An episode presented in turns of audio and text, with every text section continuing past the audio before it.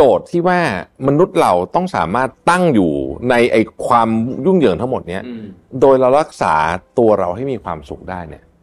สำคัญไหมคือมันเหมือนกับว่าทำยังไงให้เรายังคงสภาพจิตใจอะของตัวเองเนี่ยให้มันไม่เป็นบ้าไปซะก่อนเนี่ยเป็นโจทย์ส่วนบุคคลเนี่ยที่ใหญ่มากๆเนาะในโลกยุคปัจจุบัน เอคิดว่าความสุขเนี่ยของเราเนี่ยมันเกี่ยวข้องกับปัจจัยภายนอกที่ยุ่งเหยิงพวกนี้ หรือมันเกี่ยวข้องกับ วิธีการคิดหรือปัจจัยภายใน สมมุติว่าเรามีรถแบบนี้มีบ้านแบบนี้มีเงินเท่านี้เนี่ยมันเป็น factor ที่เกี่ยวข้องกับความสุข จริง ๆ หรือเปล่าเหมือนที่หลายคน เพราะว่าเราใช้เวลาส่วนใหญ่ในชีวิตเนี่ยกับการหาพวกนี้ใช่ไหมหาเงินอะว่างั้นเถอะใช่ไหมความสุขจากการเรียนรู้ตัวเองเนี่ยมันจึงสำคัญมากๆในโลกยุคสมัยใหม่ เพราะว่ามันเต็มไปด้วยเสียงที่มันดังก้องไปหมดเลยว่า คุณจะต้องเป็นอย่างนั้นเป็นอย่างนี้ คุณจะต้องไปให้ทันโลก ถ้าเราไม่เข้าใจตัวเองซะก่อนเลยปุ๊บเนี่ย โอ้โหคราวนี้มันอยู่ยากเลย เพราะฉะนั้นสิ่งแรกที่น่าจะทบทวนมากๆ คือตกลงแล้วเนี่ยความต้องการที่แท้จริงของตัวเราเองอะมันคืออะไร แล้วตกลงเนี่ยเราต้องการอะไรจากชีวิต Mission to the Moon Podcast รอ t to you by Shutterstock ปฏิวัติวิธีการสร้างสารรค์แคมเปญขับเคลื่อนด้วยพลัง AI แม่นยำ ครบครัน เปลี่ยนไอเดียเป็นความสำเร็จได้วันนี้ที่ Number 24 ตัวแทน Shutterstock ในประเทศไทยแต่เพียงผู้เดียว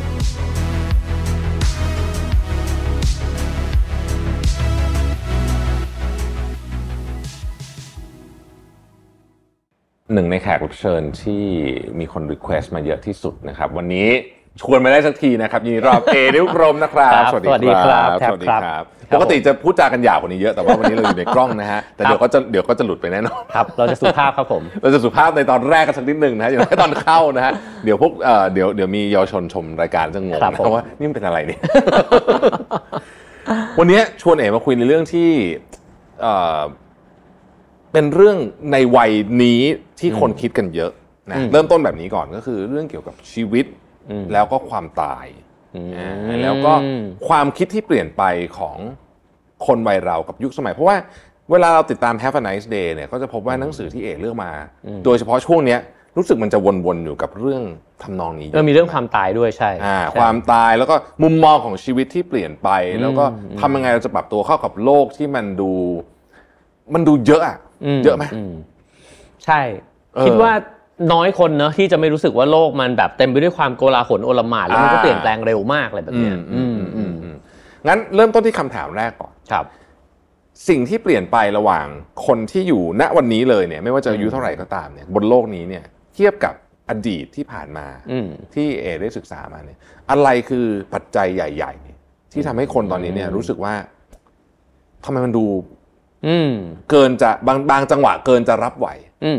โอ้มาพูดในหัวข้อนี้จริงๆนี่รู้สึกว่าแบบว่ามาพูดกับสังฆราชนะครับคือเป็นคนที่น่าจะมีข้อมูลมากกว่าผมเยอะ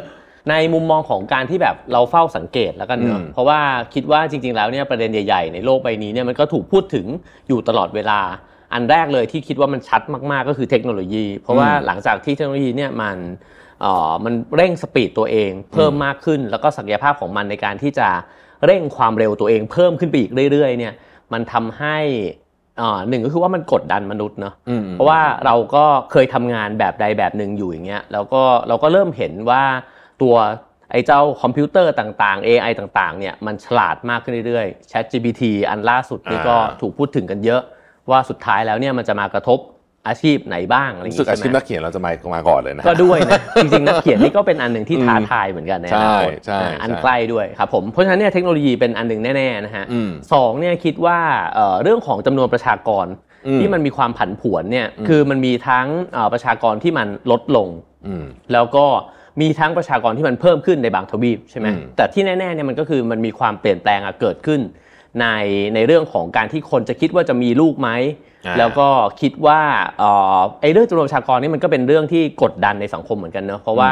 ตัวเราเองที่ค่อยๆแก่ไปเรื่อยๆเนี่ยเราก็เริ่มเห็นว่ามันก็จะมีเพื่อนที่แก่ไปกับเราเนี่ยอีกพวงเบลเลอร์เลยอะแล้วเราจะอยู่กันยังไง ในทรัพยากรที่ก็ไม่รู้เหมือนกันว่ามันจะแย่งชิงกันมากแค่ไหน ในขณะที่คนกลุ่มคนรุ่นใหม่เองเนี่ยเขาก็เห็นสัดส่วนแล้วว่า เอ้ยบรรดาผู้เฒ่าผู้แก่ก็คือรุ่นพวกเราที่จะแก่ไปเนี่ย มันก็จะอยู่กันอีกนานเลยนะ แล้วเขาเนี่ยโอ้โหจะต้องมาทำงานเลี้ยงดูคนแก่คนชราแบบนี้มากน้อยแค่ไหนอีกใช่ไหมเพราะฉะนั้นอันนี้ก็เป็นประเด็นที่ 2 ประเด็นที่ 3 ก็คิดว่าเราก็เห็นเห็นกันอยู่อย่างเรื่องโรคระบาดเนี่ยซึ่งจริง ๆ มันก็อาจจะไปพันกันเนี่ยกับเรื่องสิ่งแวดล้อมด้วย เพราะว่าสิ่งแวดล้อมมันก็เป็นปัญหาใหญ่นะฮะก็อันนี้ก็น่าจะเป็นเรื่องที่อีกยาวอะใช่ไหมเกมนี้ก็อีกยาวเพราะไม่รู้ว่าสิ่งแวดล้อมที่มันกำลังผันผวนเนี่ย มันจะส่งผลกระทบอะไรกับชีวิตของเราบ้าง แล้วก็สงครามที่ก็ไม่รู้ว่ามันจะเกิดอะไรขึ้นอีก เพราะว่ามันก็จะมีความขัดแย้งจากเศรษฐกิจ ซึ่งแท็บอันนี้น่าจะอธิบายได้ดีกว่าอยู่แล้ว ส่วนอีกอันหนึ่งเนี่ยก็คิดว่ามันก็พันกันไปหมดนะกับอีกเรื่องนึงคือเรื่องของความเหลื่อมล้ำซึ่งเรื่องนี้น่าจะเป็นปัญหาที่ชัดเจนแล้วก็ใหญ่มากๆ ในระดับโลกในทุกสังคม แต่เมืองไทยใหญ่มากเป็นพิเศษ ใช่เมืองไทยก็ยิ่งใหญ่เข้าไปอีก เพราะฉะนั้นเนี่ยนี่นี่คือภาพที่ เรากำลังอยู่ในโลกที่มันเป็นแบบนี้อยู่ แล้วถามว่าเราจะรับมือมันได้ง่าย ๆ เนี่ยไม่ง่ายเลย เพราะว่านี่นี่คือสิ่งที่มันมันเหมือนกับเราอยู่ในบทละครที่เรามองไม่เห็นนะว่ามันจะว่ามันจะนำไปสู่อะไร แล้วเราก็เป็นตัวละครเล็ก ๆ ในนั้นนะอืมท่ามกลางเรื่องที่เราพูดมาทั้งหมดประมาณเจ็ดแปดข้อเนี่ย เออเอคิดว่า โจทย์ที่ว่ามนุษย์เราต้องสามารถตั้งอยู่ในไอความยุ่งเหยิงทั้งหมดเนี้ยโดยเรารักษาตัวเราให้มีความสุขได้เนี่ยสำคัญไหมโอ้โหสำคัญมากเลยคือมันเหมือนกับว่าทำยังไงให้เรายังคงสภาพจิตใจอะของตัวเองเนี่ยให้มันไม่เป็นบ้าไปซะก่อนเนี่ยเออเป็นเรื่องที่จริงๆแล้วเป็นโจทย์ส่วนบุคคลเนี่ยที่ใหญ่มากๆนะในโลกยุคปัจจุบัน อ่าถ้างั้นขอชวนเจาะเรื่องนี้เลยเอคิดว่าความสุขเนี่ยของเราเนี่ย มันมันเกี่ยวข้องกับ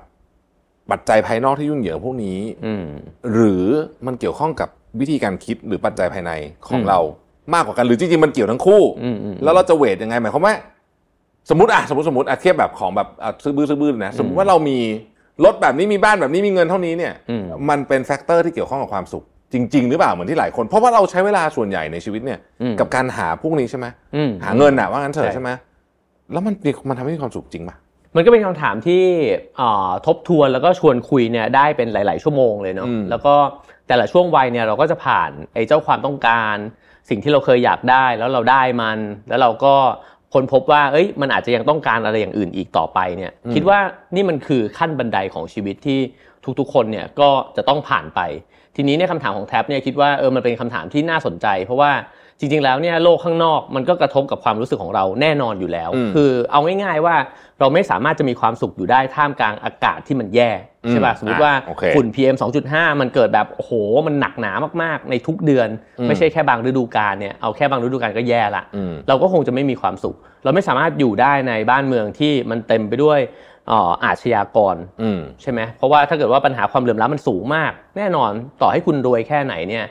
บ้านคุณจะรู้ว่าสูงแค่ไหน คุณก็ไม่รู้สึกปลอดภัยอยู่แล้วนะฮะเพราะฉะนั้นข้างนอกมันกระทบข้างข้างในแน่ๆนะครับ แต่ว่าถามว่าข้างในมันสำคัญไหมมันก็ยิ่งสำคัญเพราะฉะนั้นเนี่ยก็ก็ส่วนตัวก็จะมองว่าปัญหาไอ้สองลักษณะนี้มันก็ต้องแก้ทั้งสองส่วน ซึ่งจริง ๆ แล้วเนี่ยคิดว่ามันเป็นพลังซึ่งกันและกันด้วย ก็คือว่าถ้าตัวเราเองแข็งแรงมากขึ้น มีความสงบนิ่งภายในมากขึ้นเนี่ย เราจะมีสมองที่มันปลอดโปร่ง เราจะมีพลังในการที่จะไปขับเคลื่อน เพื่อที่จะแก้ปัญหาสังคมเนี่ยได้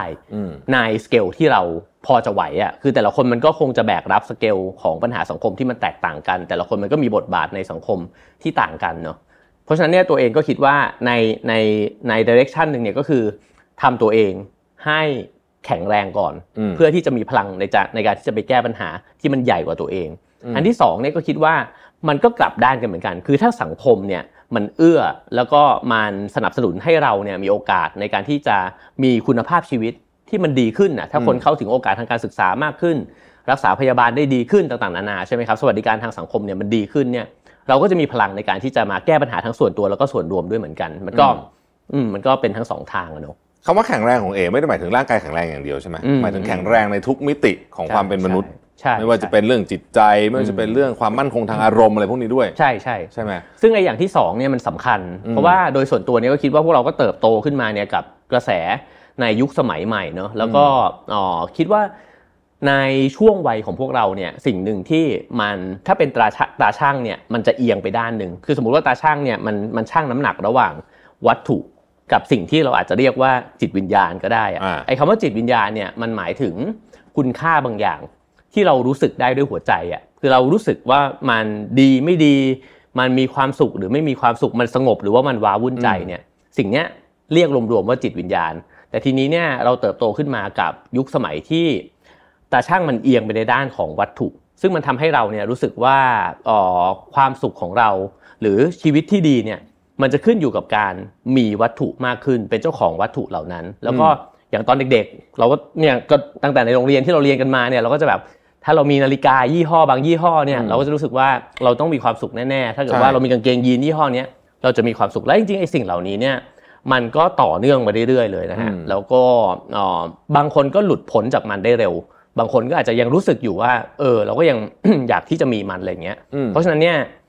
มิติที่มันขาดหายไปก็คือมิติจิตวิญญาณเนี่ยที่มันคือความสุขจากการเรียนรู้ตัวเองเนี่ย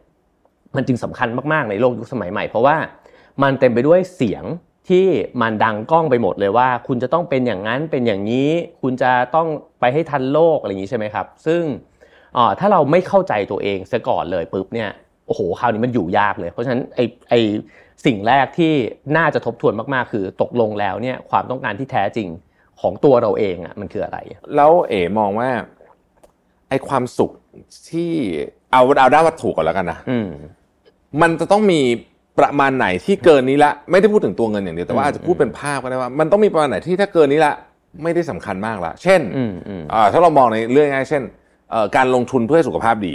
อ่าคิดว่าอันเนี้ยน่าจะเป็นปัจจัยหนึ่งที่สำคัญถูกไหมเพราะถ้าเกิดสุขภาพเราไม่ดีเราก็คงจะไม่ค่อยแฮปปี้สักเท่าไหร่กับชีวิตใช่ไหมใช่ใช่แต่เรื่องอื่นเนี่ยมันต้องขนาดนั้นโจทย์พวกนี้มันน่าคุยกันเนาะคือมันเหมือนกับว่า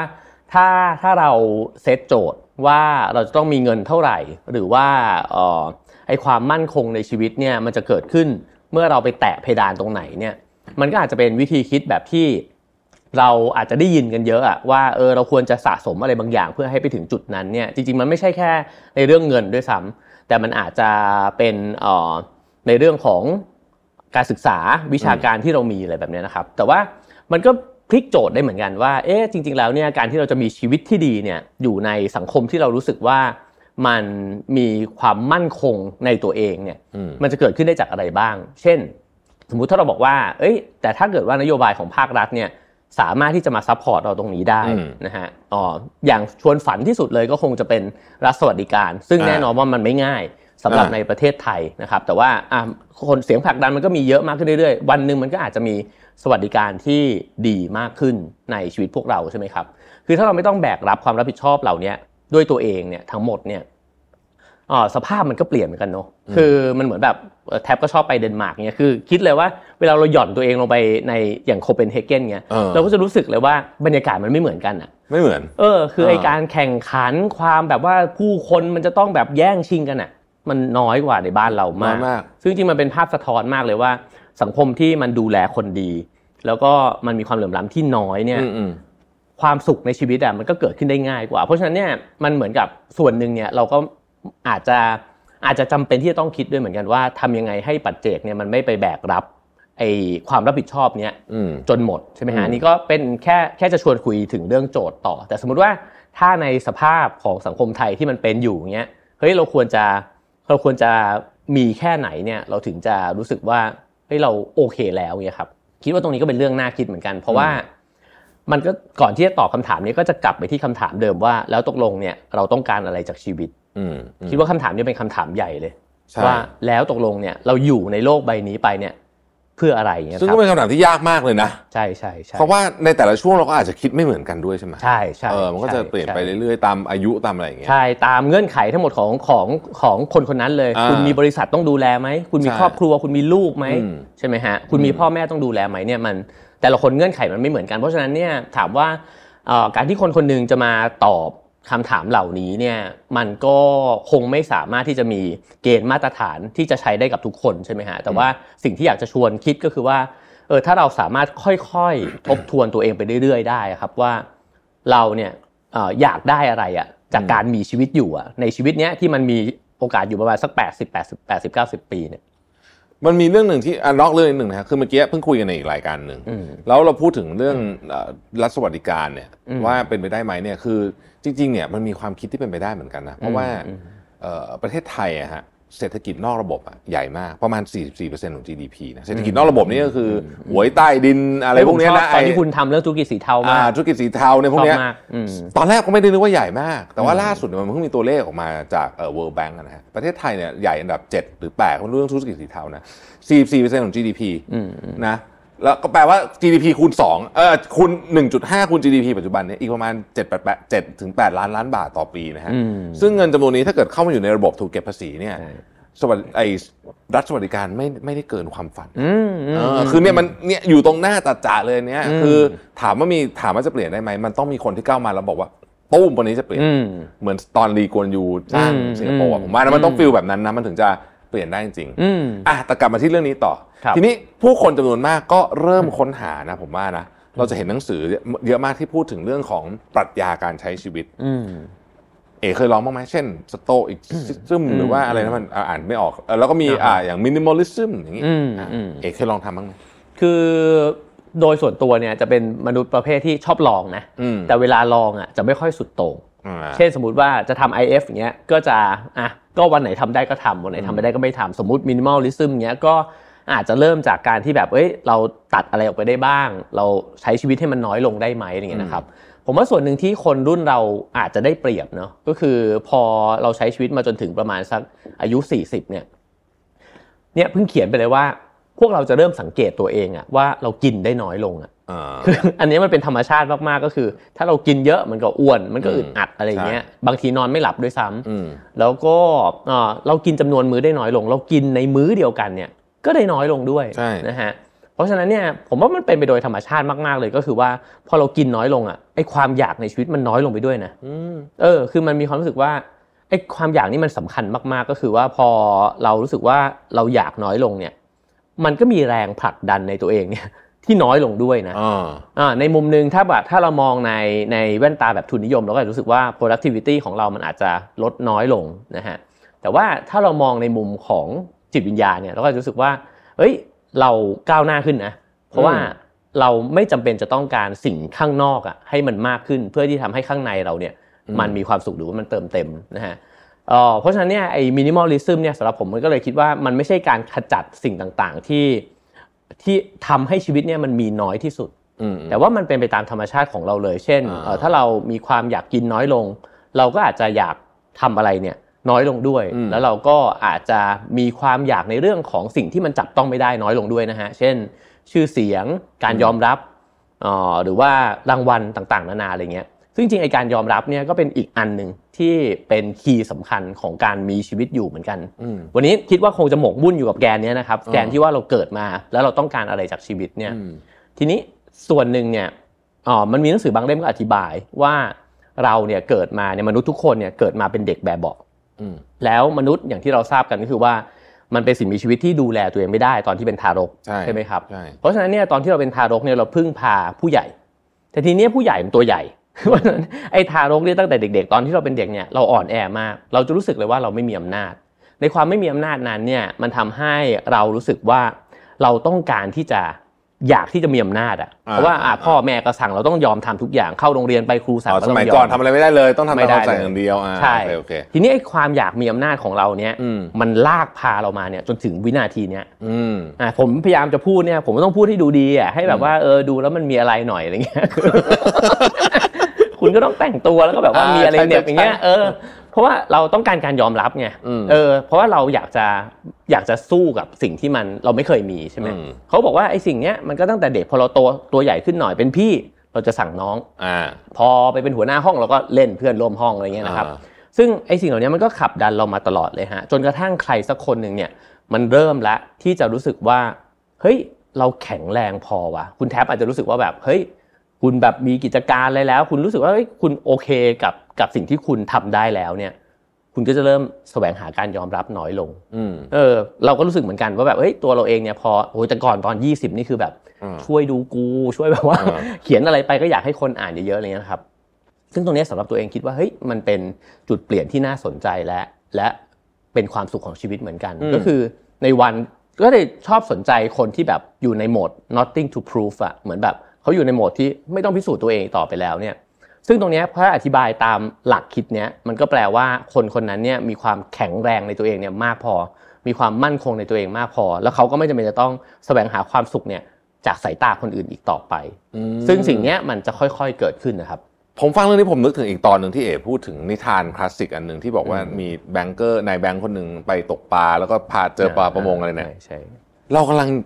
เป็นนายแบงค์คนนั้นปะ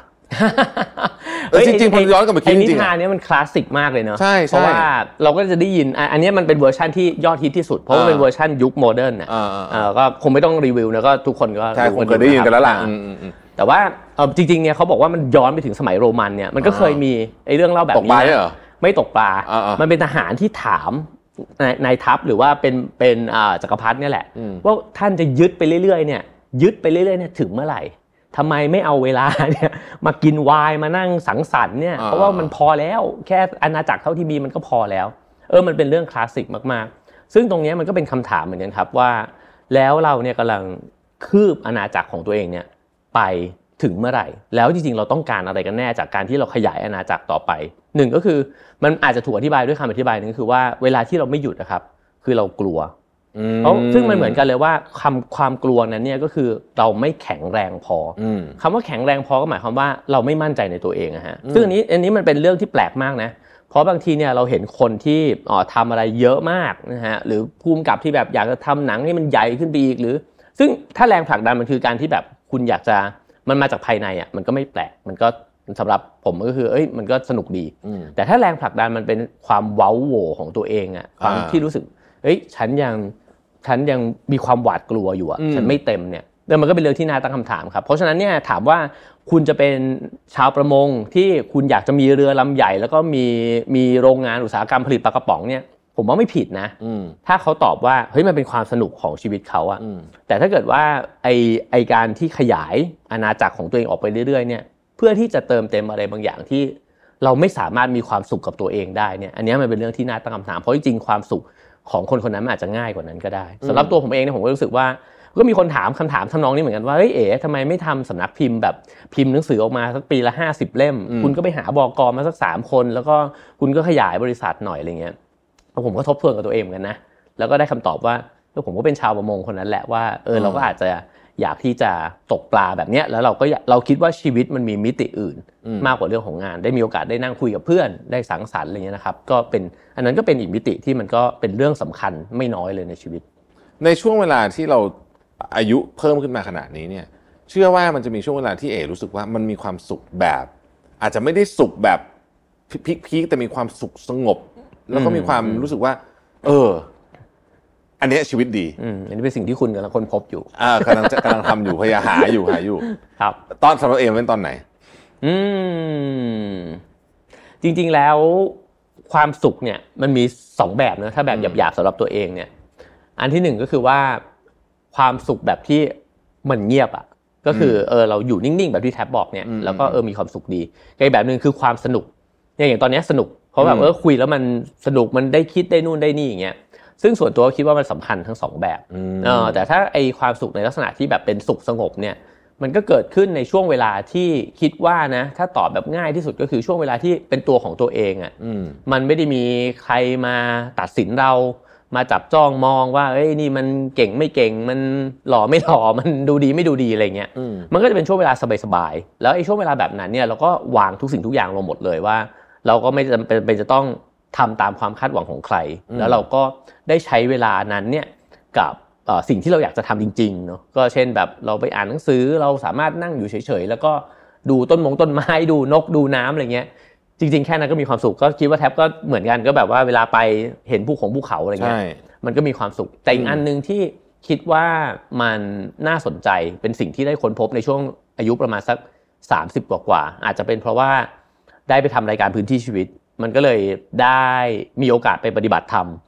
แล้วก็มันก็ค่อนข้างเป็นประสบการณ์ที่เปลี่ยนชีวิตแล้วก็เซอร์ไพรส์ตัวเองเนาะเพราะว่าเป็นคนที่ชอบคิด แล้วก็ทำงานเกี่ยวกับความคิดเนี่ยมาตลอดอืมเพราะฉะนั้นเนี่ยก็เคยเข้าใจว่าการที่เราจะได้รับความสงบในชีวิตเนี่ยมันก็เกิดขึ้นจากการเปลี่ยนวิธีคิดได้อืมหรือกระทั่งว่าการที่เราจะเข้าใจธรรมะเนี่ยเราก็สามารถอ่านหนังสือธรรมะแล้วเราก็เข้าใจได้เนี่ย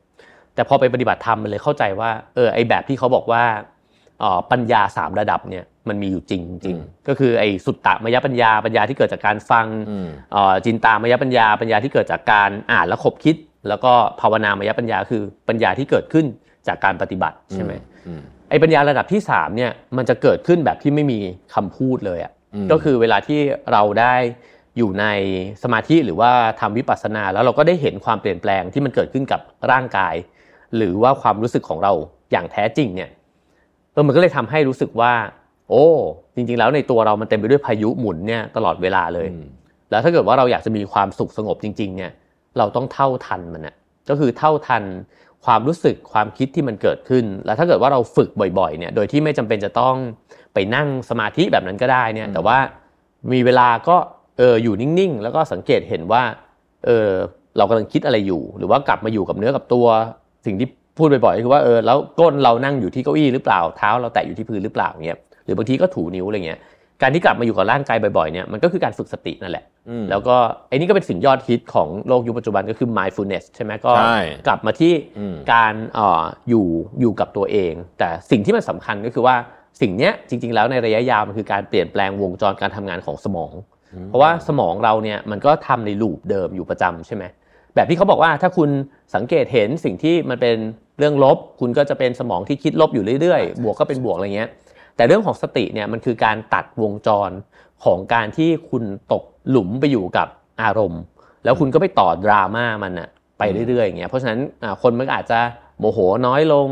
ใจเย็นลงอะไรแบบนี้มันก็จะเป็นแบบนั้นถ้าเกิดว่าเราฝึกสติอยู่เรื่อยๆครับนิ่งขึ้น ใช่ใช่ใช่จะนิ่งขึ้น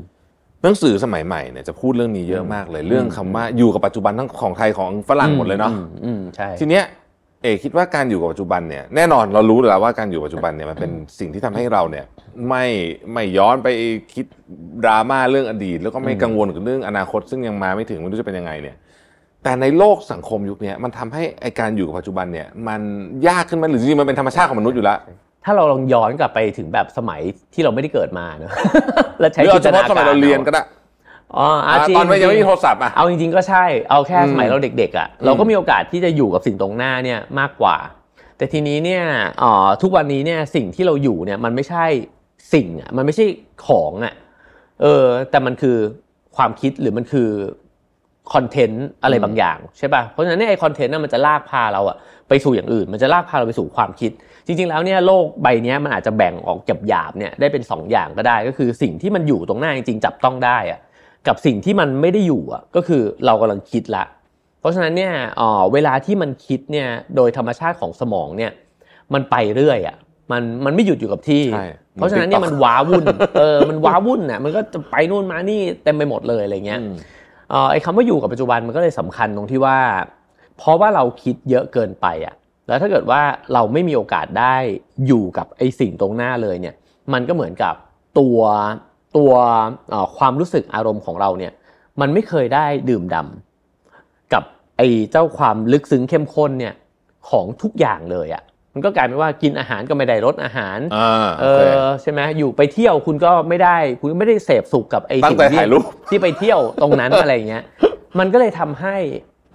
ความรู้สึกมันมันคิดว่ามันลิงก์กันนะ กับความรู้สึกว่าเฮ้ยทำไมชีวิตเราจะอยู่ไปทำไมอะเพราะมันกลายเป็นว่าเราวิ่งไล่สิ่งที่มันอยู่ข้างหน้ามันอยู่ในวินาทีหน้าชั่วโมงหน้าวันพรุ่งนี้เนี่ยอยู่ตลอดเวลาทั้งทั้งที่จริงเนี่ยไอสิ่งตรงหน้าเนี่ย มันก็เป็นสิ่งที่มันเป็นชีวิตอะชีวิตมันคือสิ่งที่อยู่ตรงนี้อะไรเงี้ยเออก็เหมือนกับจำจำไอชื่อเรียกไม่ได้แต่ว่าเคยทำพอดแคสต์เรื่องนี้ว่าในกรีกเนี่ยเขาก็มีช่วงเวลาที่มันจะอยู่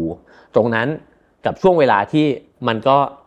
คิดไปถึงอดีตอนาคตอะไรเงี้ยเออซึ่งมันให้ให้คุณภาพของเวลาที่แตกต่างกันมากเพราะฉะนั้นเนี่ยถ้าเกิดว่าเรามีเวลาที่อยู่กับสิ่งตรงหน้าบ่อยๆอะเรารู้สึกว่าชีวิตมันมีคุณค่าเพราะว่า เอ้ยเอ้ยอาหารมันอร่อยว่ะเฮ้ยคุยกับเพื่อนโคตรดีเลยว่ะได้จ้องตากันมันโคตรดีเลยอย่างเงี้ยแต่ถ้าเราไม่มีสิ่งเหล่านี้แล้วเรามีสิ่งเหล่านี้น้อยลงไปเรื่อยๆเนี่ยจริงๆชีวิตมันค่อนข้างว่างเปล่านะเพราะมันกลายเป็นว่าเราอยู่กับความคิดตลอดเวลาเลย จริงแล้วรู้สึกตอนนี้ความสัมพันธ์ของเรากับกับเทคโนโลยีโดยเฉพาะโทรศัพท์มือถือมันอยู่ใกล้เราที่สุดเนี่ยส่วนตัวคิดว่าเราถึงจุดแตกหักแล้วนะหมายถึงว่าถึงจุดที่แบบต้องทำอะไรสักอย่างแล้วอะคือถ้าจะปล่อยแบบนี้ไปเรื่อยๆเนี่ย มันมันจะมันจะชักจะไปกันใหญ่ละคือล่าสุดเนี่ยนี่เล่านอกเรื่องหนึ่งว่าดูดูซีรีส์อะ Netflix อะอืมรู้สึกแบบกูตั้งใจดูซีรีส์เฉยๆไม่ได้เลยอะอืมต้องเอามือถือขึ้นมาถ่ายด้วยนึกออกปะอืมซึ่งแบบอืมอืมเอ๊ะภาพมันไม่มีทางเกิดขึ้นในอดีตสมัยเราเราดูใช่ใช่ดูทีวีแล้วก็ดูทีวีจริง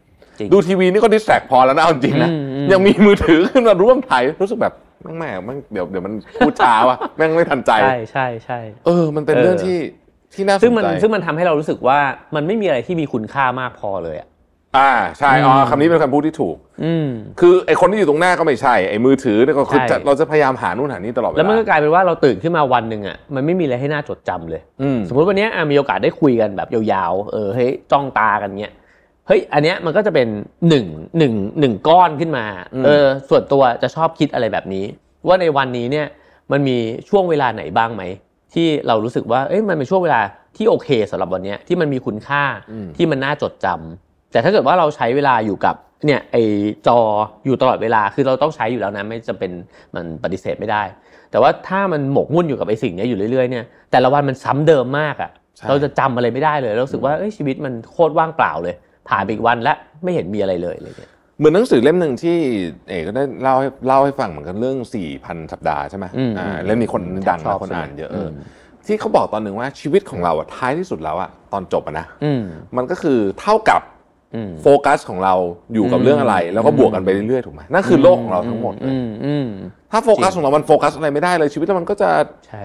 ใช่ไปเรื่อยเปื่อยแต่ถ้าโฟกัสของเรามันมีความทรงจำนะเมมโมรีใช่ไหมอืมอืมที่ดีกับอืม กับใครสักคนกับคนที่เรารักกับอืมสถานการณ์หรือแม้แต่กระทั่งกับอาหารที่เรากินอยู่เนี่ย มันก็จะช่วยให้อืมชีวิตเรามันเหมือนกับมีค่าใช่มากขึ้นจมาริงๆนึกถึงอ๋อมันเป็นความทรงจำของผมนะครับ ไม่รู้ว่ามันจริงกับหนังเรื่องนั้นหรือเปล่า หนังเรื่อง Boyhood เนี่ย ถ้าจำไม่ผิดเนี่ย ฉากสุดท้ายมันจะเป็นอ๋อมันจะเป็นพระเอกกับนางเอกอะเขานั่งเขานอนอยู่ด้วยกัน ในทุ่งที่มันแบบสวยงามมากๆอะไรเงี้ย แล้วก็เป็นหนุ่มสาวเขาก็คุยกันว่า ความหมายของชีวิตมันคืออะไร เราเนี่ยกำลังแบบว่าจะใช้ชีวิตอยู่หรือว่าเติบโตขึ้นไปเนี่ย เพื่ออะไรเราจะไปเจออะไรบ้างอะไรเงี้ยแล้วเหมือนหนังมันก็ขมวดลงด้วยประโยคที่น่าจะเป็นพระเอกเนี่ยที่บอกว่า เออเขานอนหนุนตักกันอยู่แล้วเขาบอกว่าเออมันก็ไม่ได้สำคัญน่ะว่าชีวิตเนี้ยมันจะเป็นอะไรอะแต่ว่าชีวิตมันคือตอนเนี้ยอืมแล้วตอนเนี้ยมันดีอ่าเออ จริง ๆ คือถ้าเกิดว่าเราไม่มีไอ้โมเมนต์แบบเนี้ยอยู่เลยเนี่ยอืมมันก็ก็กลายเป็นว่า ชีวิตมันโคตรจะไม่มีอะไรเลยอะอืมเออแล้วจริงจริง ๆ ชีวิตน่ะ โดยโดยโดยแบบสมมุติเรานั่งคิดคุ้นคิดกันมาไปเรื่อยๆเนี่ยมันก็ไม่มีอะไรนะเอาจริง ๆ มันก็ไม่ได้มีคุณค่ามากมายอะไรขนาดนั้นอยู่แล้วแต่อะเรารู้สึกว่ามันมีเยอะเนาะใช่ไหมเราไปรู้สึกใช่อ่เราไปรู้สึกเราก็ไปตั้งไอ้มาตรฐานของเราเนี่ยเอาไว้ด้วย เพราะฉะนั้นเนี่ยถ้าเกิดว่าเราเห็นว่าเฮ้ยในแต่ละวันอะ มันมีเรื่องที่มันมันดีจังเลยอะมันเข้มข้นในความรู้สึกของเรา แล้วก็เออมันน่าจดจำอย่างน้อยเนี่ย มันน่าจดจำสำหรับวันนี้เนี่ยเออจริง ๆ แค่ในแต่ละวันเป็นแบบเนี้ยมันก็โอเคแล้ว ปีที่แล้วมีเหตุการณ์หนึ่งสำคัญเกิดขึ้นกับเอ๋น่าจะเรียกว่าเป็นเหตุการณ์ที่ต้องจดจำก็คือเหตุการณ์ที่ขาใช่ไหมเราไม่เล่ายาวคือเอ๋ประสบอุบัติเหตุนิดหน่อยที่ขาเนี่ยผ่าแต่ก็เอ็นทำให้ผ่าเข่าใช่ไหมฮะใช่แล้วก็ใช่ครับโอ้โหก็จะก็ต้องกายภาพบำบัดอะไรกันพใช่อสมใช่ควรใช่เหตุการณ์ครั้งนั้นน่ะ สอนอะไรเราบ้างต้องสอนแน่แหละ จริงๆแล้วอย่างแรกเลยคือ มันเป็นเรื่องของกายภาพเลย แล้วก็ มันทำให้ช้าลงมาก เออมันทำให้ซ่าน้อยลง ช้านี่คือช้าเพราะว่าขามันเจ็บหรือว่า กระทั่งตอนเนี้ยอืมความกล้ามันหายไปอ๋อเออ ซึ่งมีอาจจะมีทั้งแง่ดีแล้วก็แง่ไม่ดีส่วนตัวเนี่ย ก็ก็มองว่ามันดีเหมือนกัน คือมันทำให้เราแบบรอบคอบมาก เดินช้า ลงบันไดช้าอะไรเงี้ยจริง ๆ เลยอันนี้โดยสัตว์จริงเลย ไม่กล้าเต้นแต่ตอนนี้มันเต้นไม่ได้จริง ๆ คือ ถ้าจะทำอะไรที่มันผาดโผนน่ะต้องไปเทรนกล้ามเนื้อตัวเองให้มันแข็งแรงกว่านี้ก่อนอันแต่นี้เป็น แต่แต่แต่ขึ้นดอกจันไว้นะว่าเอ๋นี่ไปวิ่งมาราธอนที่เอ้ยฮาล์ฟมาราธอนที่บางแสนมาด้วยความเร็วที่เพื่อนๆเห็นแล้วหมันไส้อะคือไม่เข้าใจว่าไอ้คนที่เพิ่งขาเข่าวิ่งอยู่ได้ไงนะฮะแต่ว่านั่นแหละครับเขาก็จะชอบลงข่มเพื่อนแล้ว แล้วก็ตอนเช้าๆมาตื่นมามันเกิดมาเอาแม่งวิ่งอยู่แล้วเบื่อ ก็ต้องพยายามเออทำให้มันแข็งแรงอะไรอย่างแต่เงี้ยว่าแต่ว่าก็ได้รู้สึกว่าเออสังขารใช่ไหม ใช่ใช่เออมันอาจจะเป็นใช้คำนี้ได้เลยไหมคำนั้นแหละ เออแต่ว่ามันเป็นสังขารที่มันดันแบบ มาก่อนด้วยไงอ่าคืมาเร็วถ้าเรามาเร็วค่อยๆแก่ไปเรื่อยๆ แต่อ่าส่วนหนึ่งก็คือข้อดีคือว่า เออมันก็ทำให้เราได้มันเหมือนแบบมีคนมาเขกกระโหลกเราอะแล้วก็บอกว่าต้องระวังแล้วนะหลังจากเนี้ยอย่าซ่าช้าลงแล้ว แล้วก็เฮ้ยบางทีเราไม่รู้นะครับ คือแบบเนี้ยอย่างเพื่อนๆหลายคนเนี่ย มันไปยกของปึ๊กนึงเนี่ยกลายเป็นว่าหลังเจ็บแล้วแบบยาวเลยหลายเออหลายเดือนเลยบางคนไปเตะบอลแล้วก็วิ่งเหมือนเดิมเนี่ย กลายเป็นว่ากล้ามเนื้ออักเสบเนี่ยยังไม่หายเป็นปี คือรุ่นรุ่นพวกเราเนี่ย มันไม่เหมือนเดิมแล้วจริงๆเออคือคือบางทีเราไม่รู้ตัว มันก็ทำให้เออจริงๆไอ้ไอ้ไอ้ความรู้สึกแบบนี้ก็เป็นความรู้สึกที่ดีนะ ความรู้สึกว่าเราทำอะไรไม่ได้เหมือนเดิมแล้วอะอืมเออ แล้วมันก็เปิดไปสู่การทำอะไรบางอย่างที่มันเป็นสิ่งใหม่เนอะอืมเออพอเราทำสิ่งเก่าไม่ได้เราอาจจะไปทำสิ่งใหม่เช่น เราผ่านผลไม่ได้เหมือนเดิมแล้วตอนนี้ก็หัดวาดรูปรู้สึกว่าเออวาดรูปนั่งวาดรูปอยู่กับบ้านก็สนุกดีอะไรแบบเนี้ยอืมความรู้สึกที่เราทำอะไรไม่เหมือนเดิมเนี่ยมันทำให้เรากลัวไหม กลัวกับอนาคตไหมว่า เฮ้ย ถ้าเดินเหินไม่สมมติคิดไปไกลๆเดินเหินไม่ได้แบบนี้เนี่ยเฮ้ยชีวิตแม่งจะเป็นยังไง กลัวไหมมันก่อเกิดสองความรู้สึก อันนี้ก็จะไปเชื่อมกับเรื่องของการเอ่อคิดถึงความตายด้วยเหมือนกันอืมหนึ่งก็คือว่าการที่เรารู้ว่าร่างกายเนี่ยมันเปลี่ยนแปลงแล้วอีกหน่อยมันจะทำได้ไม่เหมือนตอนนี้คิดเลยนะว่า นี่ถ้าต้องไปเดินเนปาลขึ้นเขาจริงอะรอดไหมวะจังหวะที่มันต้องกระโดดข้ามลำธารแล้วมันเป็นก้อนหินเงี้ย กูทำได้เหมือนเดิมไหมวะแต่ถ้าไปเดี้ยงตรงนั้นเรายุ่งเลยนะเออเฮลิอะไรคอปเตอเงี้ยร์มาคืออันเนี้ยมันเริ่มคิดแล้วว่าอืมเฮ้ยงั้นแปลว่าไอ้สิ่งที่เราเคยคิดจะทำอะอ่าแล้วยังไม่ได้ทำอะไม่แน่นะเว้ยอีกสองสามปีเราอาจจะไม่ได้ทำอีกเลยตลอดชีวิต เพราะฉะนั้นเนี่ยมันเป็นเรื่องของความตระหนักว่าอะไรที่อยากจะทำแล้วมันยังพอทำได้อยู่อะควรทำอืมอืมเหมือนกันกับเรื่องความตายเลย เพราะว่าถ้าเราคิดว่ามันมีเวลาจำกัด จริงๆเนี่ยเรื่องนี้เป็นประเด็นที่พูดมาอยู่เรื่อยๆ แล้วก็คิดกับตัวเองอยู่เรื่อยๆว่า เราเวลาเราคิดถึงจุดสิ้นสุดอะเรามักจะคิดถึงความตายใช่ไหมวันที่แบบว่าวันสุดท้ายเราจะไม่ได้อยู่ในโลกใบนี้ต่อไปแล้ว แต่จริงๆสุดจุดสิ้นสุดไม่ใช่ความตายนะจุดสิ้นสุดเนี่ยมีอยู่ตลอดทั้งชีวิตเลยอืมเออ เช่นสมมติว่าคุณแต่งงานแล้วคุณอาจจะจีบคนอื่นไม่ได้ หรืออะไรเงี้ยนะคือ หรือว่าคุณเอ่อคุณอาจจะผ่านช่วงเวลานี้ไปแล้วอะคุณก็ทำไอ้สิ่งเนี้ยไม่ได้แล้วอะไรเงี้ยอืมเออ ซึ่งมองชีวิตว่ามันไม่ได้เป็นนิยายเล่มหนึ่งอะแต่มันจบบทไปเรื่อยๆนะ เพราะฉะนั้นถ้าเราเห็นว่ามันจบบทแบบนี้เนี่ยไอ้ระหว่างที่คุณยังอยู่ในบทนั้นน่ะแล้วคุณมีศักยภาพที่คุณจะทำได้เนี่ย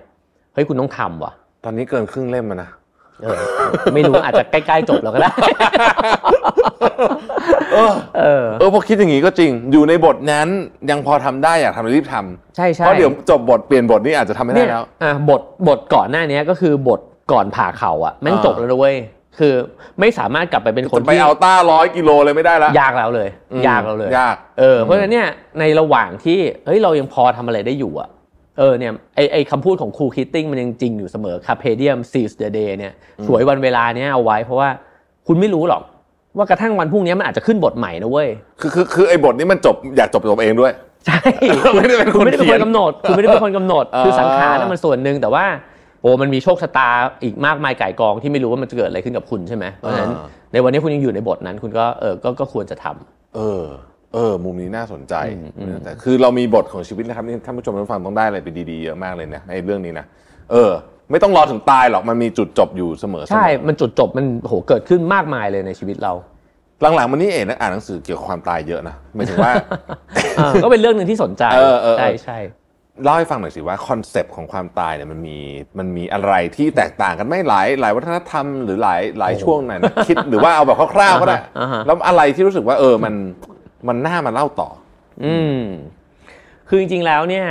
เอ่อไม่สามารถพูดในเชิงวิชาการได้เนอะแต่ว่าจริง ๆ ชอบอ่านเรื่องเกี่ยวกับความตาย เพราะว่าคิดว่ามันเป็น เรื่องที่มันสำคัญมากกับสำหรับชีวิตเราอืมมันก็มีความเชื่อที่มันแตกต่างหลากหลายเนอะก็ความเชื่อว่าตายแล้วก็ไม่เกิดแล้ว ตายแล้วก็จะกลับมาเกิดอีก หรือว่าเอ่อในบางวัฒนธรรมเขาอาจจะมองว่าความตายไม่ใช่เรื่องน่าเศร้า ความตายมันก็เป็นส่วนหนึ่งของชีวิต บางวัฒนธรรมก็บอกว่าพอคุณตายไปแล้วเนี่ย คุณก็ยังอยู่ร่วมกับคนเป็น ก็ในบางเอ่อพื้นที่เนี่ยบางชาติพันธุ์เขาก็เก็บ ร่างของพ่อแม่เนี่ยเอาไว้อยู่ด้วยเลยเปลี่ยนอ่าเสื้อผ้าให้เหมือนเดิมเนี่ยเหมือนอยู่ด้วยแบบนั้นนะอีกเป็นปีแล้วส่วนหนึ่งก็อาจจะเป็นเรื่องของการที่แบบเออก็ไม่อยากจะเศร้าอะไรอย่างนี้ใช่ไหมอืมแล้วก็แต่อีกส่วนหนึ่งมันก็เป็นความรู้สึกด้วยว่าเฮ้ยความตายมันไม่ใช่เรื่องที่แยกขาดจากโลกของเราในยุคปัจจุบันอะไรอย่างเงี้ยซึ่งจริงๆไอไอความรู้สึกว่าฉันจะตายเนี่ยมันก็น่าคิดเหมือนกันเนอะว่าอ๋อตกลงแล้วเรากลัวตายเนี่ยมันเป็นหนึ่งก็คือมันเรื่องธรรมชาติ ก็คงใช่แหละชัวร์อืมอืมอืมแต่อีกเรื่องหนึ่งคือเฮ้ยวัฒนธรรมมันมีส่วนไหมในการที่มันไปไฮไลท์ความตายเนี่ย ให้มันดูสำคัญกว่าที่มันเป็นจริง ๆอะอืมเออถ้าเราลองคิดดูว่าจริงๆแล้วเราใช้ชีวิตไปเรื่อยๆแล้วเราก็เอออยู่มาวันหนึ่งแล้วมันก็ตายอะมันก็เท่านั้นเหมือนกันนะเพราะจริงๆสัตว์มันตายมันก็ก็ตายไปอะก็คล้ายๆแบตหมดแบตเตอรี่หมดก็ตาย เอออมอะไรอย่างนั้นนะก็เหมือนคุณก็นอนไปแล้วก็คุณก็ไม่ได้ตื่นมาแล้วอะไรเงี้ยแต่จริงๆเนี่ยก็ยังคุยกับชิงเลยว่าไอ้ขาเนี่ยสมมตินะ ถ้าเป็นโรคยุคก่อนนี่คือ เราจะต้องตายไปแล้วอะใช่ เพราะว่าเราวิ่งไม่ทันเพื่อนเราอ่าสิงโตโดนมันกินก็มาไปเรียบโดร้นอยกินละไปเรียบร้อยแล้วใช่ไหมอืมทีนี้มันก็เลยน่าตั้งคำถามว่าความตายในโลกยุคสมัยใหม่เนี่ย มันดูจะสำคัญเหลือเกินอ่าเออ แล้วก็เอ่ออย่างอาจารย์ธเนศวงศ์ยานาวาเนี่ยก็เคยบอกว่า จริง ๆ แล้วเนี่ย ถ้าคุณเป็นชนชั้นนักรบเนี่ยอืมความตายนี่มันก็มันอาจจะไม่เคยน่ากลัวแบบนี้มาก่อนก็ได้นะเพ ราะว่าอ่าคุณออกไปรบเนี่ย คุณต้องคุณต้องคิดอยู่แล้วว่า วันใดวันหนึ่งคุณก็ต้องตายอะอืมแล้วโอจริงกาๆสมันก็ตายสูงมาก ใช่มันก็เป็นอาจจะเป็นเกียรติภูมิของคุณ ถ้าเป็นอ่าสมุไรมันก็คือการลบนี่มันก็คือการฝึกปฏิบัติธรรมด้วยอะไรแบบนี้ใช่ไหมอ่าเอออะเพราะฉะนั้นเนี่ยพอเห็นแบบนี้เราก็จะเห็นมุมมองที่มันมีต่อความตายเนี่ยที่มันแตกต่างหลากหลายเออมันก็ทำให้เราได้มาคิดเหมือนกันว่าเฮ้ยเราควรจะคิดยังไงกับไอ้เจ้าความตายนี้ แต่ว่าส่วนหนึ่งเนี่ยก็คือเราเกิดมาอยู่ในวัฒนธรรมของโลกสมัยใหม่ ซึ่ง การแพทย์ที่มันพัฒนามากเนี่ยอืมมันมาทำให้คนเราเนี่ยกลัวตายนะอ๋อเออ เพราะว่าเรารู้สึกว่าถ้าเราตายเราแพ้ว่ะ คือเราต้องรักษาดิ เราต้องแบบว่า เราต้องรักษาโอเคโอเคดูแลตัวเองอะไรเงี้ยอืมอืมซึ่งจริงมันก็ลิงก์กันกับเรื่องของการที่เราก็พยายามทำตัวเองเนี่ยให้แข็งแรงด้วยนะอืมซึ่งตรงเนี้ยมันก็น่าคิดเหมือนกันว่า เอ้ยไอการแข่ส่วนตัวเนี่ยชอบอยากจะให้ตัวเองแข็งแรงร่างกายแข็งแรง แต่ว่ามันก็น่าตั้งคำถามเหมือนกันว่า เฮ้ยเราต้องแข็งแรงเต็มที่ไหมวะ คือเราแข็งแรงบ้างไม่แข็งแรงบ้างก็ได้มซึ่งอันเนี้ยก็จะย้อนกลับไปถึงไอไอตอนแรกที่ว่าเป็นเรื่องของจิตวิญญาณน่ะซึ่งไอไอคำว่าจิตวิญญาณหมายความว่า เราเข้าใจตัวเองแล้วเรารู้สึกว่าเฮ้ยเรามีความสุขได้อะกับกับความที่มันไม่ต้องเป๊ะก็ได้อะเช่นสมมติว่าเออเราจำเป็นจะต้องมีร่างกายที่มันแบบโอ้โหโคตรจะไอเดียลเลยอะเหมือนกับมีซิกแพคหรือว่าเราสมบูรณ์เต็มที่อะไรเงี้ยเราถึงจะเป็นคนที่ ดีอะมีร่างกายที่ดีอะไรเงี้ยอืมเออ แต่ถ้าเกิดว่าเราเรารู้สึกว่าเฮ้ยเราไม่จำเป็นจะต้องเป็นแบบนั้นก็ได้เนี่ย เราก็สามารถที่จะกินอะไรได้ได้ตามใจชอบมากขึ้น เราจะนอนดึกบ้างก็ได้ เราจะปาร์ตี้บ้างก็ได้อะไรเงี้ยคืออมสิ่งเหล่านี้คิดว่ามันก็เป็นเรื่องที่ต้องตั้งคำถามเหมือนกันนะซึ่งมันโยงกับเรื่องความตายด้วย เพราะว่าคิดว่าเราอยู่ในโลกที่มันมีสูตรเนี่ยที่มาพยายามจะบอกกับเราเนี่ยอยู่เยอะเหมือนกันอืมว่า เอ้ย คุณต้องนอนเท่าไหร่ คุณต้องกินอะไรได้บ้างใช่ไหมคุณต้องออกกำลังกายยังไงเนี่ย ในแง่หนึ่งมันมีประโยชน์ แต่ในอีกแง่เนี่ยเราเองก็ต้องคิดสูตรของเราขึ้นมาด้วยอืมเออว่าอะไรที่มันจะเหมาะกับเรา แล้วก็ชั่งน้ำหนักกับความที่เรารู้สึกสบายใจด้วยเหมือนกัน เพราะฉะนั้นเนี่ยพอกลับไปที่เรื่องความตายก็คือ หรือจริง ๆ ความตายมันก็ไม่ได้น่ากลัวขนาดนั้นว่าอืมเออ เพราะว่ามันก็เป็นส่วนหนึ่งที่มันติดกับเรามาตั้งแต่เกิด แล้วพอคุณเกิดคุณคุณได้ของแถมมาเป็นความตายอยู่แล้ว แล้วก็แต่แค่คิดว่า ก่อนที่มันจะเกิดขึ้นเนี่ย เออ เราจะอยู่ยังไง ตรงเนี้ย มันจะเป็นเรื่องอาจจะเป็นเรื่องที่น่าคิดมากกว่า อืม ถ้าเย็นนี้อืมเดินออกไปปุ๊บ ไม่ใช่ ถ้าเย็นนี้เดินออกไปปุ๊บเนี่ย แล้วมีคนให้เลือกสองช้อยส์ว่าอ่า จะใช้ชีวิตอยู่อย่างนี้ต่อไปนี่แหละ แล้วก็อ่าวันหนึ่งก็จะตรงตายแต่มีช้อยส์บอกว่าจะบอกให้รู้ว่าจะตายเมื่อไหร่โอ้โหเอจะเลือกไหนเออ แล้วเพราะอะไร อืมโหคำถามแบบชวนคิดมากเลย อืม อาจจะเลือกแบบแรกเนาะก็อ่าไม่ได้ไม่ได้อยากรู้ว่าว่าจะตายเมื่อไหร่อืมเออเพราะจริง ๆแล้วคิดว่าอืมถ้ารู้เราก็คงกังวลมั้ง หรือมันก็คงคิดว่ามันเหมือนอ่านหนังสือแล้วแบบมันเห็นน่ะว่าเดี๋ยวมันจะถึงแล้วอะเดี๋ยวมันจะถึงหน้าสุดท้ายแล้วอะไรเงี้ย ก็คิดว่าไม่ได้การที่รู้วันตาย ส่วนตัวก็รู้สึกว่ามันเพิ่มความกังวลมากกว่าจะจะเพิ่มความสุขอะอืมแล้วก็เอ่อจะคิดว่า โดยโดยชีวิตทั้งหมดที่ใช้มาก็จะรู้สึกว่าก็ทุกทุกทุกทุกๆวันทุกๆช่วงเวลา มันก็ใช้ไปในแบบที่เราค่อนข้างที่จะโอเคกับมันอืมเออมันก็จะมีบางช่วงแหละที่เราอาจจะรู้สึกว่าเออช่วงนี้มันอาจจะไม่ค่อยดี หรือว่าช่วงนี้มันควบคุมไม่ค่อยได้ ช่วงนี้อาจจะทำงานหนักเกินไปหรืออะไร มันมีอยู่แล้วเนาะอืมแต่ว่าโดยภาพรวมอะก็ไม่ได้คิดว่าเราใช้ชีวิตมาในแบบที่เราไม่ไม่ไม่พึงพอใจ เพราะฉะนั้นเนี่ยอันจริงเอาเอาจริง ๆ ก็พูดกับเพื่อนตลอดว่า ถ้าวันนี้ต้องตายก็วิญญาณลอยหลุดไปจากร่างเนี่ย จะไม่ได้เสียดายอะไรเท่าไหร่รู้สึกว่าเออที่ผ่านมาเราโอเคกับกับการใช้ชีวิตของเราอะไรอย่างอืเงี้ยมอืมตอนเช้าที่เอตื่นขึ้นมาอืมเรามีเสาหลักของชีวิตไหมว่าเฮ้ยเรื่องพวกเนี้ยเป็นเรื่องที่ทุกวันสำคัญเหมือนเช่นอืมอืมอ่าเราจะเราจะไม่ทำอะไรที่มันมาเสี่ยงต่อสุขภาพเรามากเกินไปอืมเราจะพูดกับคนที่เรารักดีๆ หรืออะไรแบบเนี้ยมีไหมอืมจริง ๆ เคยมี อ๋อสิ่งหนึ่งเนาะที่คิดแล้วก็คิดว่ายังยังยังอยู่ในตัว ก็คืออยากจะเป็นอยากจะเป็นของขวัญนะของคนที่ได้ไปเจออะอ่าก็คือเออเราอยากจะเป็นประสบการณ์ที่ดีของเขาอะอืมสมมติว่าถ้าวันนี้อืมเขาแย่อยู่เขาเจอเราเราอยากให้เขาแย่ลดีขึ้งนไม่ใช่มึงเนี่ยแหละ เราอยากให้เขาดีขึ้นใช่ป่ะเออแบบเอ้ยทุกคนเลยอะก็เออถ้าเราทำได้อะเนอะอืมแล้วก็พยายามที่จะทำแบบนั้นนะอ๋อ เอ้ยอย่างที่อย่างที่อย่างที่พูดอยู่ประจำเลยว่าอย่างน้อยที่สุดคิดว่าสิ่งหนึ่งที่เราให้กันได้คือกำลังใจอืมแล้วเราอาจจะมองข้ามมันไปก็ได้ว่าอ๋อมันดูไม่สำคัญ แต่จริงๆเนี่ยคำพูดของเราเนี่ยมันมันมีพลังมากนะอืมเพราะฉะนั้นเนี่ยเวลาเจอใครที่ทำอะไรได้ดีสมมติเนี่ยคุยกับแท็บเพื่อนนี้มันหนุกก็จะพูดจริงๆว่าหนุกเออแต่จะไม่ไม่ไม่เฟกแน่นอน แล้วก็เวลาใครให้บริการที่ดี ไม่ว่าจะอาชีพใด ๆ เนี่ย พูดหมดเออบอกเฮ้ยขอบคุณมากเลยครับ วันนี้แบบบริการดีมากอะไรเงี้ยเออคิดว่าสิ่งเหล่านี้มันมันดีมากนะ แล้วก็มันไม่ใช่แค่ให้พลังคนคนนั้นนะแต่เชื่อว่าเขาจะเอาพลังนั้นนะไปส่งต่อด้วย เวลาที่เขารู้สึกบวกขึ้นเนี่ยเขาก็จะไปเอ่อทำให้คนอื่นได้ดีขึ้นด้วยอืมนอกจากนั้นอีกสิ่งหนึ่งที่อาจจะทำกันได้นะครับ อันนี้อยากจะรณรงค์มากเลยก็คือว่า คือเราสามารถเป็นเอ่อประสบการณ์ที่ดีของคนอื่นเนี่ยได้จากการที่เราคิดถึงคนอื่นน่ะอืมเช่น ถ้าคุณจอดรถเนี่ย คุณก็ไม่ควรไปจอดทับเส้นน่ะอ่าเพราะว่าคนอื่นเนี่ยมันจะเดือดร้อนอีกเยอะมากอืมเวลาที่คุณอยู่ในที่สาธารณะคุณไม่ควรจะใช้โทรศัพท์ แล้วก็เอ่อเปิดลำโพงอะไรอย่างเงี้ยนะคือ คือไอ้สิ่งเหล่านี้คุณอาจจะเห็นว่ามันเป็นเรื่องที่ธรรมดามากๆเลยอะแต่ว่ามันบั่นทอนมากนะครับ แล้วก็มันไปมันไปลดทอนไอ้ความสุขแล้วก็พลังในชีวิตของคนอื่นเนี่ยของได้เลยชาวบ้านอืมจเอริงอจริงจริงเพราะฉะนั้นเนี่ยแค่นี้ก็พอแล้วอะผมว่าแค่เราตื่นมาทุกวันนะแล้วก็พยายามเป็นประสบการณ์ที่ดี ของคนอื่นนะถ้าทำได้มันก็โอเค คนรอบตัวของเอที่เป็นที่รักของเอ คุณพ่อคุณแม่อืมเอ่อชิงอืมแมวที่บ้านเนี่ยครับนะเขาเขาเขาสร้างหรือหรือว่าเขามีเขามีเขาส่งแรง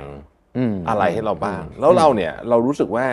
การที่มีคนเหล่านี้อยู่รอบข้างเราเนี่ยอืมมันเป็น เอลิเมนต์ใหญ่อืมของชีวิตขนาดไหนอืมโอ้ถามนี้น่าสนใจมาก คือผมมองงี้ว่าแต่ก่อนเนี่ยเราเคยคิดว่าขุมพลังของเราอะคือบ้านอืมแต่ว่าพอเราโตขึ้นเรื่อยๆเนี่ย บ้านเรามันใหญ่ขึ้นเนาะคือถ้าเรามีเพื่อนที่ดีเฮ้ยเวลาเจอกันมันก็ได้พลังเอ่อถ้าเรามีพี่ที่รู้จักแล้วเขาแบบปรารถนาดีกับเราเนี่ยโอ้ยมีหลายคนมากเลยในชีวิตที่มันเป็นแบบเนี้ยนะครับ คืออาจจะเรียกได้ว่าการเรนามิตรก็ได้ แล้วก็อาจจะเป็นครอบครัวใหญ่ของเราคือก็ไม่ได้มองว่า เอ่อเราจะมีขุมพลังเนี่ยเฉพาะกับคนที่อยู่ในบ้านหลังเดียวกันเท่านั้นด้วย แต่ถ้าถามว่าคนในบ้านเนี่ยมีมีส่วนยังไง ก็มีฟังก์ชันที่แตกต่างหลากหลายอืมเอ่อพ่อเนี่ยเอาแค่ว่าเห็นเขาหัวเราะเนี่ยก็ก็จริง ๆ ก็รู้สึกว่าเรามีความสุขแล้ว แม่ก็เออเวลาเห็นเขายิ้มเนี่ยก็เออก็รู้สึกว่าเราก็ได้พลังแล้วเนี่ยครับแต่จริงๆเนี่ยก็จะมีฟังก์ชันที่แตกต่างมาก ๆ เพราะว่าเป็นคนที่เอ่อ นอกจากเป็นเป็นหน่วย support แล้วเนี่ยเป็นคนที่เหมือนกับรองรับไอ้เจ้าความทุกข์ด้วยอะอืมคือเวลาที่เราเรารู้สึกว่าเอ้ยเราไม่เข้าใจอะไรบางอย่าง เราขมุกขมัวอยู่อะ เราต้องพูดออกมา แล้วเวลาที่เราอยากจะพูดออกมาเนี่ย เราต้องพูดกับคนที่ไว้ใจได้อะอืมเออซึ่งจริงๆคนนี้อาจจะไม่ใช่ภรรยาไม่ใช่แฟนก็ได้ แต่ว่าต้องเป็นคนที่เรารู้สึกว่าเราโง่ให้เห็นได้ว่าเราเลวกระทั่งเลวให้เห็นได้ว่าเฮ้ยคิดงี้ว่าแม่งลำคาญในนี่ชิบเป่งเลย โคตรโกรธมันเลย พอมันพูดอย่างเงี้ยออกมาเฮ้ยเราจะเห็นตัวเองอืมแต่ถ้าเราไปซ่อนไว้เนี่ยเราจะไม่เข้าใจตัวเอง คนคนนี้ก็เลยสำคัญมากว่าเอ่อคนที่สามารถเหมือนกับให้เราได้คายทุกอย่างออกมา มักจะเรียกว่าเป็นกะละมังอะคือกะละมังว่างๆที่พอเราเราโยนทุกอย่างออกมาแล้วเนี่ยหรือกระทั่งว่าเรียกว่าอ้วกเอาไอ้สิ่งหรือความคิดและความรู้สึกออกมาเนี่ยพอมันเห็นหมดแล้วเนี่ยบางทีมันได้คำตอบเลยนะอืมโดยที่ไม่ต้องการคำปรึกษาจากเขาเลยก็ได้ แต่ว่ามันเห็นมีคนรองรับสิ่งเนี้ยแล้วเขาเข้าใจเราไม่ตัดสินเราแล้วเราก็ คลี่คลายแล้วก็พร้อมที่จะไปต่อได้อืมส่วนในแมวนึกเป็นเจ้านาย แมวนี่จริง ๆ ดีมากเลยนะเออแล้วก็คิดว่าถูกต้องมากที่เลี้ยงแมว เพราะว่าทุกครั้งที่เรารู้สึกว่าแบบจริงจังมากๆกับชีวิตอะแบบจะเป็นจะตายแม่งได้ อันนี้ก็ไม่ได้อันนี้อะไรเงี้ยา พอเห็นแมวแบบมึงบ้าเปล่ามึงอะไรนักหนา อันนั้นคือสิ่งที่มันอยากบอกกับเราใช่ไหมเออแมวบอกซึ่กับงมันเราจริงมากเลยจริงๆจริงๆมันมีหนังสือเรื่องปรัชญาแมวเหมียวเนี่ยซึ่งเขียนดีมากจอห์นเกรย์เนี่ยแล้วเขาก็พูดถึงเรื่องเนี้ยเขาเอาคนเนี่ยไปเปรียบเทียบกับแมวว่า คุณหันไปดูแมวดิแมวเนี่ยมันจริงที่สุดละ คือมันชีวิตมันก็แค่นั้นน่ะแต่มนุษย์เนี่ยมันไปสร้างกฎเกณฑ์ต่างๆนานาคุณค่าความหมายเนี่ยแล้วเราก็หลอกตัวเองว่า โอ้ชีวิตมันยิ่งใหญ่เสียเหลือเกินคุณลองหันไปดูแมวในบ้านแล้วคุณรู้สึกว่า เออมึงโดนหลอกอยู่หรือเปล่าวะอะไรอย่างเงี้ยเออเออจริง เพราะว่าบางทีเวลาเรามองสัตว์เลี้ยงของเราก็รู้สึกว่า ใช่ใช่เออ มันก็ มันมีความสุขอะเออทำไมเราไม่มีวะเออ เราเอาเป็นเอาตายไปเป้าวะเออออะไรอย่างเงี้ย ซึ่งบางทีมันจริงนะอืมเอออืมอืมอืมอืมพูดถึงเรื่องความสุขนี่ก็อาจจะมาถึงคำถามท้ายๆของเราว่า คนโดยเฉพาะผู้ฟังผู้ชมของรายการเราเนี่ยฮะเอ่อเขาก็ คือหลายคนเนี่ยก็มีความทะเยอทะยานอยากทำตัวเองให้ดีขึ้นในทุกแง่มุมต่างๆนานาพวกนี้เนี่ยแต่ในขณะเดียวกันเนี่ยในมุมกลับกันคนเดียวกันนี่แหละ ก็มีความทุกข์จากเรื่องพวกเนี้ยจากความอยากทะเยอทะยาน จากความรู้สึกว่าโลกมันมันยากจังวะอืมจากความรู้สึกว่าทำไมชีวิตยุคนี้โดยเฉพาะคนรุ่นใหม่น้องๆ เนี่ยก็จะรู้สึกว่าประเทศไทยเนี่ยนะเดี๋ยวจะเข้าการเมืองแต่ว่าอันนิดหน่อยอืมโอกาสทำไมมันยากงี้อืมอืมทำไมอืมทำไมชีวิตมันวุ่นวายขนาดนี้ทำไม ผู้ใหญ่ไม่เข้าใจเราเลยเนี่ยนะอืมทั้งหมดทั้งมวลนี้เนี่ยมันกระทบกับสภาพจิตใจของของของของผู้คนเยอะมากเนี่ย อยากได้คำแนะนำคือคงไม่ได้เป็นสูตรสำเร็จเป๊ะๆหรอกมันไม่มีเนาะอืมแต่ใช่คำแนะนำจากเอว่า ผู้ที่มีบุคคลชื่นชมมากเป็นศาสดาในมุมนี้เลยนะวันก่อนมีคนเขียนแล้วนะไอ้นะที่ไปไองานเลยนะผู้รู้ผู้ตื่นผู้เบิกบานเพื่อนมันแกล้ง เออขำดีชอบชอบชอบชอบเอออะอ่าแนะนำหน่อย เอาไงดีให้ไม่บ้าไปซะก่อน คือจริงๆคิดว่ามันเป็นโจทย์ที่ยากนะครับ อย่างแรกเลยก็ต้องเออยอมรับว่ายากจริง ๆ คือต้องยอมรับว่าคนที่อายุประมาณสัก 15 ถึง 25 ในช่วงเวลาเนี้ยอืมมันแตกต่างจากในวัยเราในยุคเรามาก ๆนะครับอืมคือเอ่อถ้าย้อนกลับไปมากกว่านั้นอีกเนี่ยถ้าคุณเป็นชนชั้นกลางในประเทศไทยเนี่ยคุณจะพบว่าโอกาสของเศรษฐกิจเนี่ยมันค่อนข้างเปิด ทุกอย่างมันก็เฟื่องฟูขึ้น มันยังมีเอ่อช่องทางให้เราได้มีโอกาสอืมเติบโตใช่ไหมครับ แต่ว่าทุกคนก็ยอมรับว่าในยุคสมัยนี้เนี่ยโอกาสของคนรุ่นใหม่ๆเนี่ย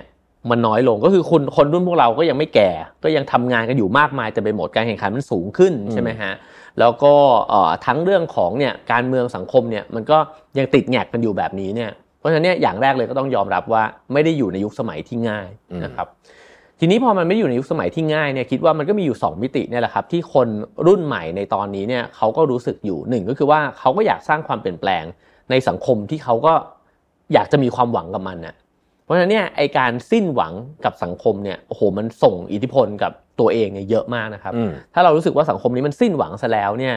เราก็จะหมดเรี่ยวแรงพลังไปเลย หรือบางทีก็พบว่าหลายคนก็ไม่อยากที่จะอยู่ในประเทศนี้แล้วเขาก็อาจจะ ออกไป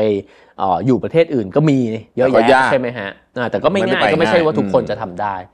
เอ่อเพราะฉะนั้นเนี่ยคิดว่าโจทย์ของสองสิ่งเนี้ยมันก็เลยมันก็เลยเหวี่ยงกันไปมานะครับ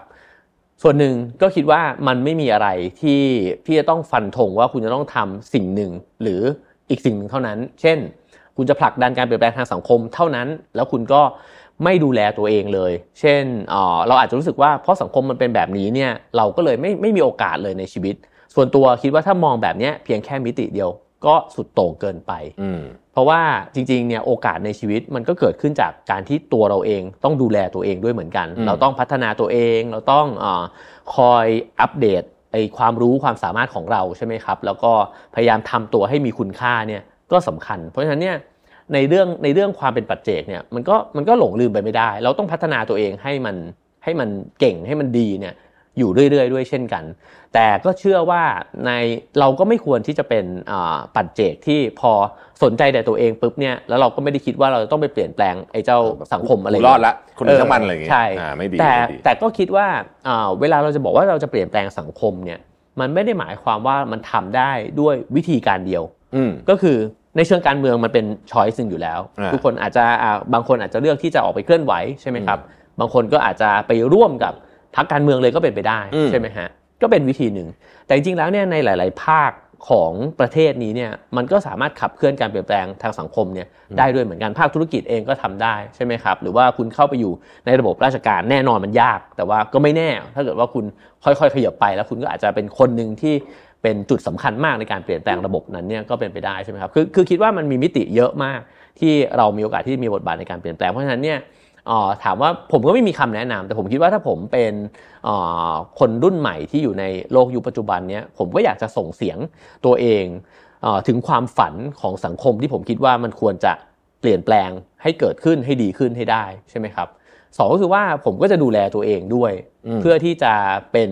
หนึ่งก็คือว่าเป็นคนที่โอเคกับชีวิตตัวเองอะสองก็คือว่าเอ้ยคุณก็จะเป็นบุคลากรที่ดีขององค์กรแล้วก็ของสังคมด้วยนะฮะเพราะฉะนั้นก็